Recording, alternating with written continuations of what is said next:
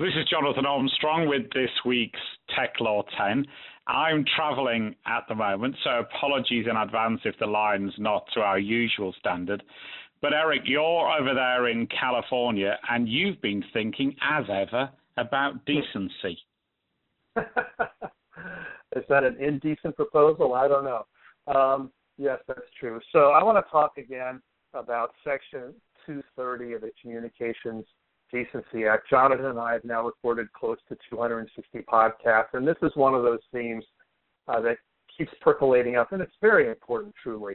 So let me set the stage and, and dive into this uh, a bit, and then I'll turn it back to you, Jonathan, for thoughts. So, um, as you might recall, Section 230 of the CDA, the Communications Decency Act, it became law long ago when it comes to internet time. We're talking way back in the 1990s which for internet time really is a long time ago. Um, the main thrust of the CDA actually was an effort by Congress here in the U.S. to regulate indecent content posted online. But Section 230 was included within the CDA to provide general immunity to internet service providers with respect to third party content, that's content, content posted by others on their sites. And while the indecency regulatory aspect of the CDA was struck down by the United States Supreme Court as violating our First Amendment, Section 230 survives to this day and actually has been a critical legal backbone that has allowed a good part of the internet to flourish, especially social media. So when Section 230 became law, the public internet really was in its infancy. Uh, before that, um, the internet really was confined to the U.S. military and just a couple academic institutions. Uh, but Congress in the 1990s and politicians running for office at the time believed that an expanding internet would be beneficial to the U.S. economy and society at large. And they were heralding the coming of the information superhighway. And a lot of people were scratching their heads and saying, What are you talking about? Uh, well, of course, now we know uh, the internet. Uh, so there was concern at that time by Congress that if internet service providers were to be deemed responsible for content posted on their sites, they would be so burdened and bogged down in terms of grappling with calling. This is a baseball metaphor, Jonathan. I don't know if this uh, rings uh, resonates for you, but if they were bogged down calling balls and strikes on appropriate content to keep and remove, that they would not be economically viable. It would just be too burdensome. All right, so since the 1990s, uh, Section 230 has had a tremendous beneficial impact for internet service providers, and we've seen the rise in the wake of uh, the 1990s and Section 230. Social media giants like Facebook, Amazon, Twitter, Snapchat, Wikipedia, and Yelp, and many others. But as time has gone on, there have been some emerging criticisms of Section 230 from various quarters.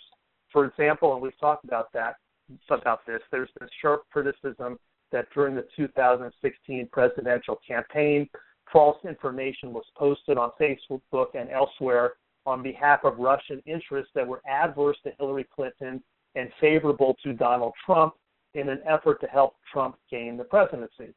On the flip side, more recently, some Republicans have been upset that certain conservatives have been censored uh, from posting on social uh, media sites, thus arguably depriving a diversity of views to be expressed online. Um, others have been concerned that Section 230 is too broad, and as a consequence, uh, hate speech, online bullying and harassment, sex trafficking, and revenge porn have been permitted. And very recently, the United States Supreme Court, sorry, the United States Court of Appeals for the Second Circuit held that Facebook is not liable for certain violent acts that were planned and supported by a militant Islamic group through certain Facebook accounts.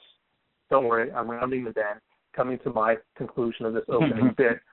So, what now? Um, certain members of Congress with different agendas and from both sides of the aisle want to take action with respect to Section 230. So even Ron Wyden, now a Democrat senator from Oregon and an original supporter of Section 230, have stated that tech companies have not, not done enough to prevent slime, quote unquote, on their sites. Democrat House Nancy, sorry, I'm tripping myself up. Democrat House Speaker Nancy Pelosi has stated that Section 230 has been a gift to internet companies that could be removed. Going to the Republican side, Senator Ted Cruz of Texas has referred to Section 230 as a subsidy and a perk for tech companies that may need to be reevaluated. And then lastly, Republican Senator Josh Hawley of Missouri introduced a bill that uh, a bill two months ago that would strike down immunity for internet service companies, um, internet companies, unless they were subject to an external audit demonstrating that their content moderation practices were neutral as a political matter.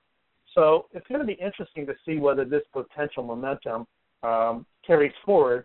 And indeed, with tech companies coming under attack from some uh, 2020 presidential uh, candidates, Section 230 could become a political football. Here I'm invoking another sport. I don't mean soccer. Mm-hmm. Uh, you call it football over there on the campaign trail. So, Jonathan, I'm almost done. This is not an easy issue. Um, there certainly is value in not having internet companies overly burdened by online content posted on their sites in terms of having to, you know, mediate it, if you will. Also, it would be very difficult for internet service providers to be in a constant process of calling the balls and strikes when it comes to the many millions of daily posts. And do we want these companies to be the deciders of what is appropriate speech or not? So, on the other hand, social media and other sites certainly provide an easy forum for content that is very negative and harmful to society on a national and international basis. And we really do need to figure out how to handle such negative content. So, Section 230 and its historical, present, and future ramifications likely will be in the limelight coming up. And, Jonathan, I've caught my breath. Turning it back to you for your thoughts. Yeah, fascinating stuff, Eric. Um, I think we're getting a similar sort of debate over here as well, to be honest, because uh, as we all know, the internet wasn't invented by Dan Quayle or indeed any American, but by Sir Tim Berners-Lee. And I think we've had uh, you know negotiations and debates on this almost since the beginning of the internet. I can remember this sounds like name dropping here, but in about 2001, 2002, I think I was at a conference in Edinburgh uh, w- where Tim Berners-Lee was in the room discussing just those issues. And of course, back in those days, most of the internet companies were fledgling small businesses who you didn't want to burden with the obligation to monitor content. And of course, that's changed enormously so that now uh, when uh, w- we had an interesting discussion on this a couple of years ago at a conference where I interviewed Max Schrems, and we were looking at uh, some of the larger technology companies uh, who have challenges not only from a privacy point of view, but also from a fairness point of view, from a content point of view, and also from an antitrust or competition law point of view. You know, some of these entities are huge, and giving them more burdens to monitor content is clearly something that regulators are contemplating given how large they are. And at the same time, I think many regulators are realizing that for some entities in the uh, in in the digital world, fines aren't really making them take their responsibilities perhaps as seriously as they might, or certainly you know, large fines against internet companies in the early 2000s are certainly a different beast from large fines against some of the larger e-commerce players now. And we've seen that fines in the billions end up being, again, to use an American phrase, pocket change for some of the larger operations. So I think it probably is time to reevaluate some of the rules and regulations around the internet. I think certainly when notice has been given e-commerce operations probably have to take their responsibilities to view that content more seriously. And probably there needs to be better mechanisms in place to report concerns. You know, some uh, large online providers say if you want to notify us of a concern, then I'm exaggerating, but you need to have a sign, a, a form co-signed by three grandparents over the age of 120. You know, these sorts of uh, processes need to be easy for for people to access, and these e-commerce operators need to review things in a timely manner. And we might get a circumstance where, uh, I think on this side of the Atlantic at least, the the notice provisions are revisited so that immunities may still exist, but they may be conditional on on on an easier way to notify concerns and more liability for the platform providers once those concerns are reported.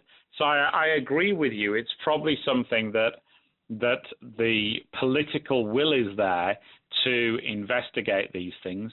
Phoenix would say it's partly a political hot potato because a number of politicians feel that their um, uh, own time in office has been limited or uh, may be limited because of uh, things that have been said on social media. But in any event, you know, whatever it is, 19, 20 years in, in internet terms, that's about 200 years since the legislation first came in uh, on both sides, and probably is time for a review.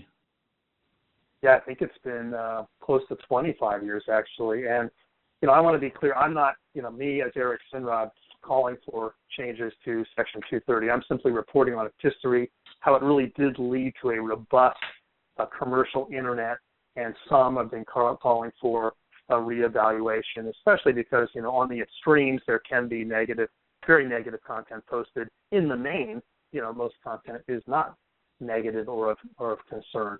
Um, so it is something we're going to be hearing about. I will make one little uh, side point, and that is it was it was Al Gore who was running for president who made a comment that made it sound like he was claiming that he uh, invented the internet. I think he was actually misconstrued. He certainly wasn't claiming that he invented the internet. He knew better. I, I don't think it was Dan Quayle, unless you have knowledge that Dan Quayle was making the same noise. Is that is that true? No, you you you're probably right. I was probably mistaken. That's okay. Um, all righty. Well, this has been your Tech Law 10 this, this week. It's probably like 13 or 14 minutes, but I think it's an important topic. Please continue to provide us with ideas in terms of uh, matters you want us to discuss. Um, I'm Eric Sinrod uh, at ejsinrod at duanemorris.com. You can find us on the usual social media outlets that maybe the social media outlets grew as a result of Section 230. Um, Jonathan, why don't you finish up? Yeah, thanks very much, Eric. Um, an interesting topic. Do send us any that you want us to chat about. All that remains is to thank you for listening. I'm Jonathan Armstrong, jonathan.armstrong at corderycompliance.com. We'll speak to you again in a week or so. Bye now. Okay, cheers.